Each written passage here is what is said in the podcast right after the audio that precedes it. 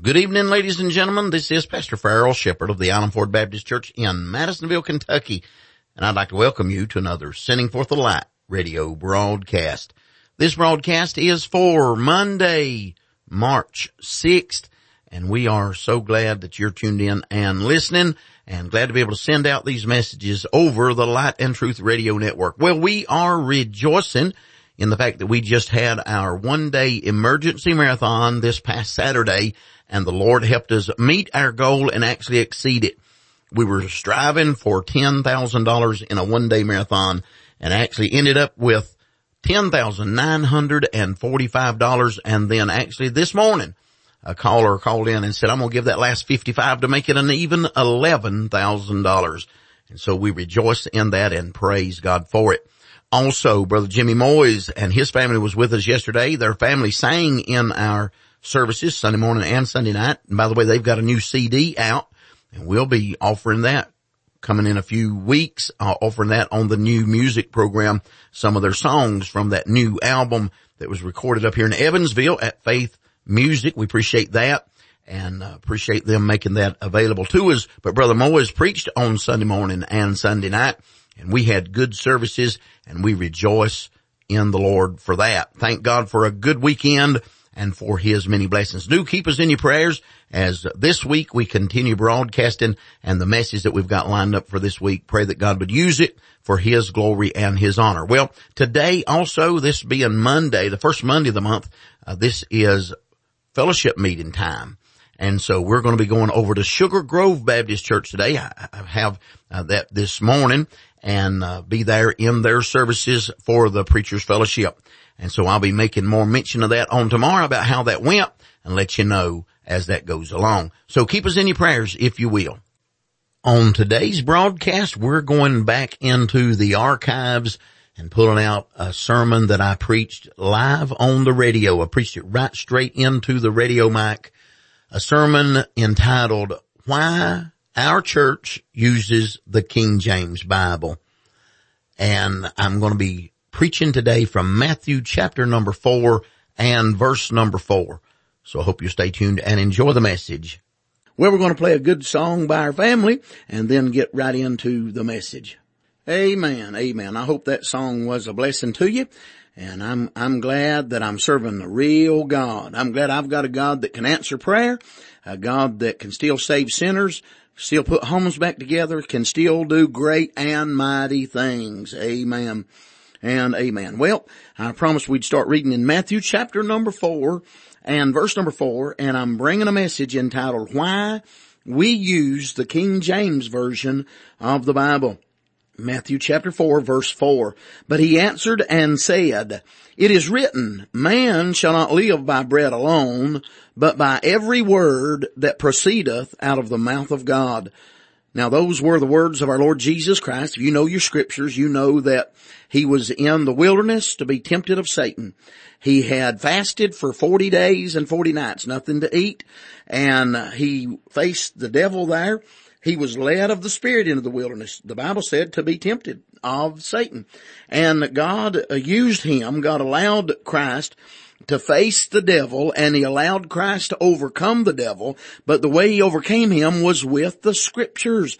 I want to say it is very important that we have the scriptures. It is very important that we hold to the scriptures. Amen. Now let me just say, starting off this, this series, our church is one that has decided to stick with the old King James version of the Bible. Sometimes it's called the 1611 King James because of the original printing date and the release date uh, there around 1611. However, because of much confusion about that date, I generally, usually refer to it simply as the King James Bible. Now, I don't usually refer to it as the King James Version because I don't look at it as just another version like all those other just versions. I look at it as a Bible. I believe it is the Bible, the King James Bible. I wouldn't argue with you uh, about the way you say it, but I, that's how I say it. All right. So more than likely, throughout most of this study, I'll be saying the King James Bible. Now, you know, there's been a multiplication of modern language English Bibles.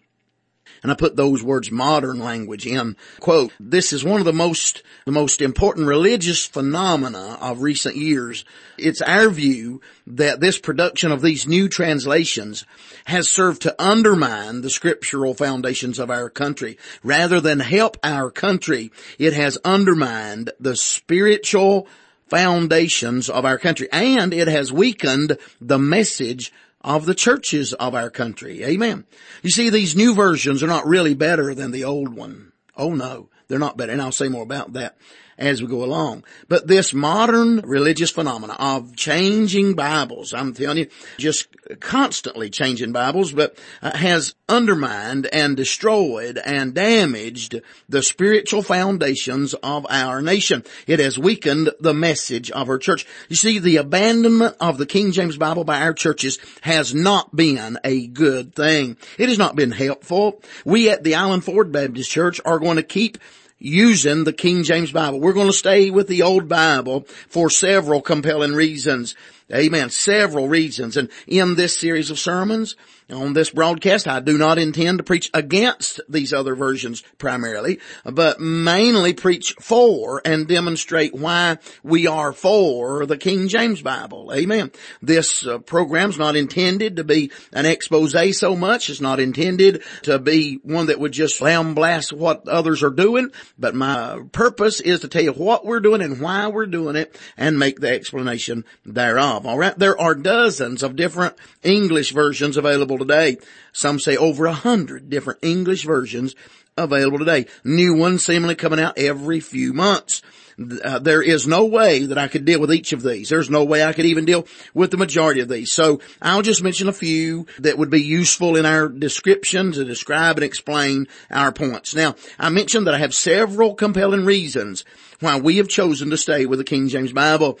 I'm going to give you five major reasons, and these are the five we're going to preach on throughout these coming days. First of all, there are theological reasons. Secondly, there are textual reasons. Thirdly, there are philosophical reasons. Fourth, there are cultural reasons. And fifth, there are practical reasons. Now we will look at these five lines of reasons throughout this sermon series over the next few days. Right now we're ready to begin looking at these points in a little more in depth and we'll start with the theological reasons. I'm going to start off by saying in these theological reasons that some of these new Bibles are dangerous because of the theological bias of their translators. You see, for example, the Revised Standard Version of the Bible was presented to the public as a complete work in 1952. It was authorized by the notoriously liberal National Council of Churches.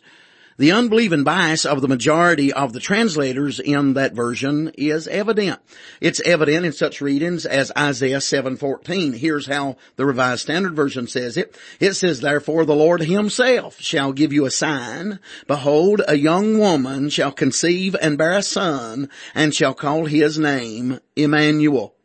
You see the difference? I believe if you're familiar with your King James Bible, you recognize the difference immediately between this reading and the way the King James verse reads.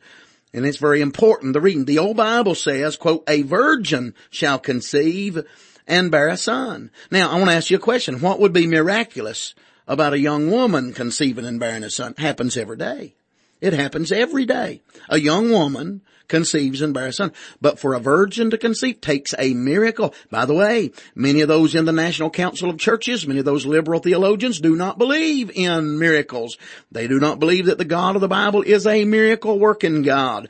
And therefore they take the miracles out. And that's exactly what happened with this liberal bias being shown in the Revised Standard Version. They take away the virgin birth of Christ. Amen.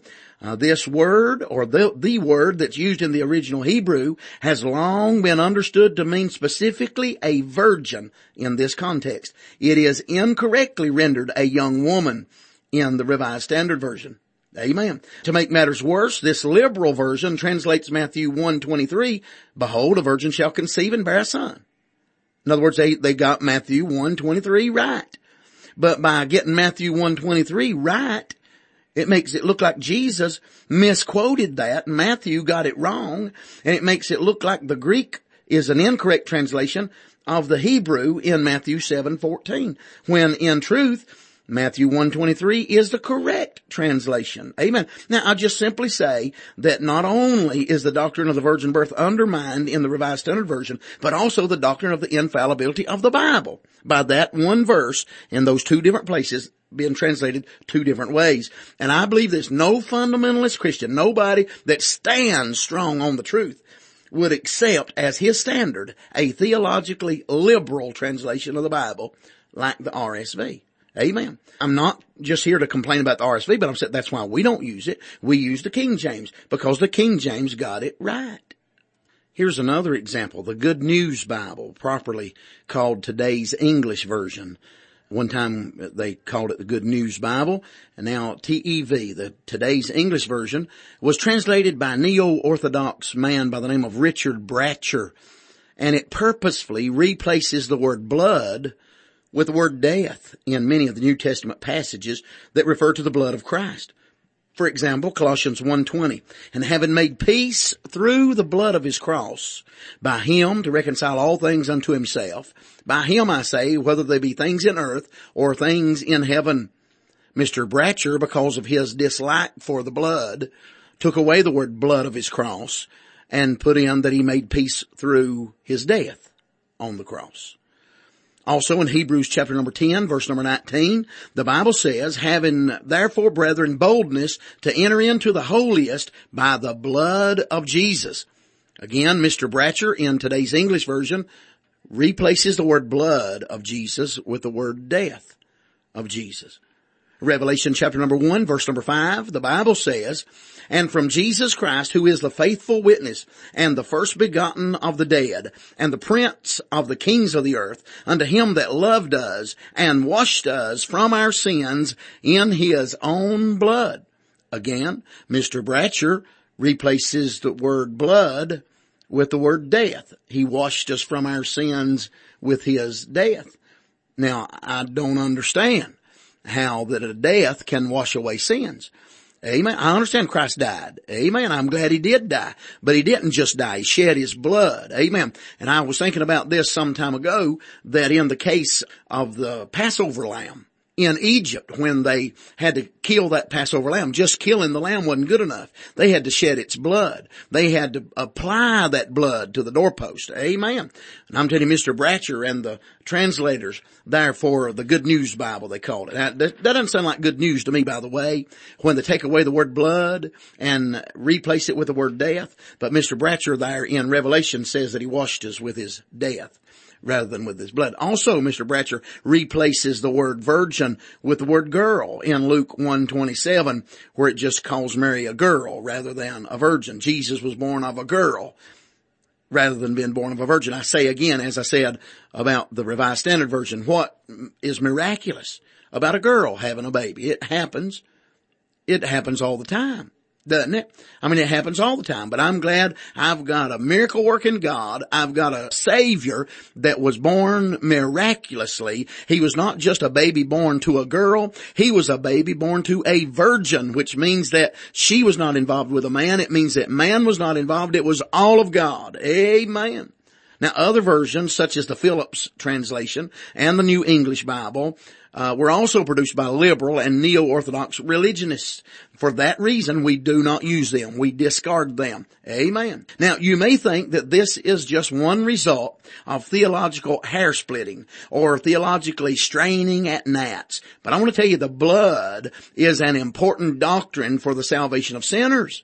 Amen. Here's the correct view of the blood. Colossians 1.14, in whom we have redemption through his blood, even the forgiveness of sin. I'm glad Jesus shed his blood that I might have redemption. First Peter chapter number one, verses 18 and 19. For as much as ye know that you are not redeemed with corruptible things as silver and gold from your vain conversation received by tradition from your fathers, but with the precious blood of Christ, even as a lamb without spot and without blemish. I'm glad I'm birthed. I'm glad I'm saved. I'm glad I'm bought with the precious blood of the Lord Jesus Christ. Amen. By the way, when they take out the blood, they're taking out the precious blood. that we need for salvation. Revelation chapter number 12 and verse number 11, the Bible says, and they overcame him by the blood of the Lamb and by the word of their testimony, and they loved not their lives until the death. Amen. Or unto the death. Amen. They overcame him by the blood. Now when you go taking away the saving blood, you have deleted a cardinal and critical doctrine from the Bible. When you take away the deity of Christ, you have blasphemed God and damaged vital doctrine. Now these modern versions not only weaken doctrine, but they absolutely desecrate the true teachings of scripture and devastate the faith of the believer. We sing that great song, what can wash away my sins? Nothing but the blood of Jesus. Well, if you take the blood of Jesus away, you're left with nothing to wash your sins away. Amen. I'm telling you friend, when you have a book that you call a Bible and you allow that book to take away the blood, you've done great damage to your Bible. You've done great damage to the faith of those that might believe. Now I'm saying we have theological reasons. In other words, I believe these are vital doctrines is what I'm saying. You're getting into another religion when you take the blood of Jesus away. That's a whole different religion than Christianity. If you don't have the blood of Jesus, you don't have salvation. Amen. And I'm telling you, when you go to messing with the salvation of sinners, you're messing in God's territory. Amen. Uh, listen, these are God's words and He warned us not to be taken away from them. I mean, He warned us not to be adding to them. Deuteronomy chapter number 12 and verse number 32, the Bible says, what things soever I command you, observe to do it and thou shalt not add thereto nor diminish from it. Amen. When God says for us to do something, He said, I want you to do it just like that. Don't add to it. Don't take away from it. His words should not be added. His commandments should not be added to it. And His commandments should not have anything taken away from them. Revelation chapter number 22 verses 18 and 19. For I testify unto every man that heareth the words of the prophecy of this book. If any man shall add unto these things, God shall add unto him the plagues that are written in this book. And if any man shall take away the words the book of this prophecy, God shall take away his part out of the book of life and out of the holy city and from the things which are written in this book. By the way, some of those other versions leave that verse in there that says they're not supposed to be tampering with it. But many of those versions conveniently leave that verse out. Amen. God said don't mess with my words. It's, it's like this. If you were to walk on somebody's property and there's a sign there on a tree that says no trespassing, if you yank that sign down, wad it up and throw it on the ground, does that mean you're not trespassing? No. It means you're still trespassing. You just disregarded the sign. You disregarded uh, the warning. Now I'm telling you, God gave a warning, don't mess with my words, and they're disregarding His warnings. The Bible says in Psalm 12 verses 6 through 8, the words of the Lord are pure words, as silver tried in a furnace of earth, purified seven times. Thou shalt keep them, O Lord, thou shalt preserve them from this generation forever. The wicked walk on every side when the vilest men are exalted. Now I want to ask you a question. How do wicked men get exalted? How do vile and wicked men get exalted? They get exalted by desecrating the words of God. These men have gotten great educations in fine institutions, and yet their hearts are wicked, their hearts are vile, and so they deny the words of God, they deny the miracles of God, and they tamper with them in order to change them. God has declared that these are His words and He will preserve them. Job chapter number 23 and verse number 12 says, Neither have I gone back from the commandment of His lips. I have esteemed the words of His mouth more than my necessary food.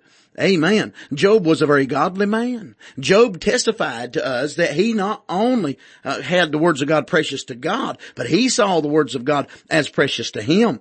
He said that they were more precious than his necessary food. Why is it that godly people seek to keep and preserve the words of God and yet wicked and vile men seek to erase and destroy the words of God? Amen. Now here, I've got about one minute left. Let me give you some scholarly facts concerning the words just of the New Testament that are either omitted or added in these modern versions. The New King James Version omits 2,289 words in the New Testament. The New International Version, NIV, omits 5,219 words, 16 complete sentences in the New Testament. The New American Standard Version omits 3,561 words and 17 complete verses. The New Revised Standard Version omits 3,890 words and 18 complete verses. The Revised Standard Version, the RSV, omits 6,985 words and 25 complete verses in the New Testament. And then the Living Bible adds 17,003 words and omits seven complete verses. Well, I've run out of time. I'm saying don't add to God's Word. Don't take away from God's Word. Let's hang on to God's Word. That's why we are going to stay with the King James Bible. And that's all the time we have for today's broadcast. So we're going to have to break in the message right there, but Lord willing, we'll be back tomorrow and continue this message throughout this week. Hope you'll tune in this same time every Monday through Friday for another Sending Forth the Light radio broadcast. Until then, this is Pastor Farrell Shepherd saying good day and God bless you.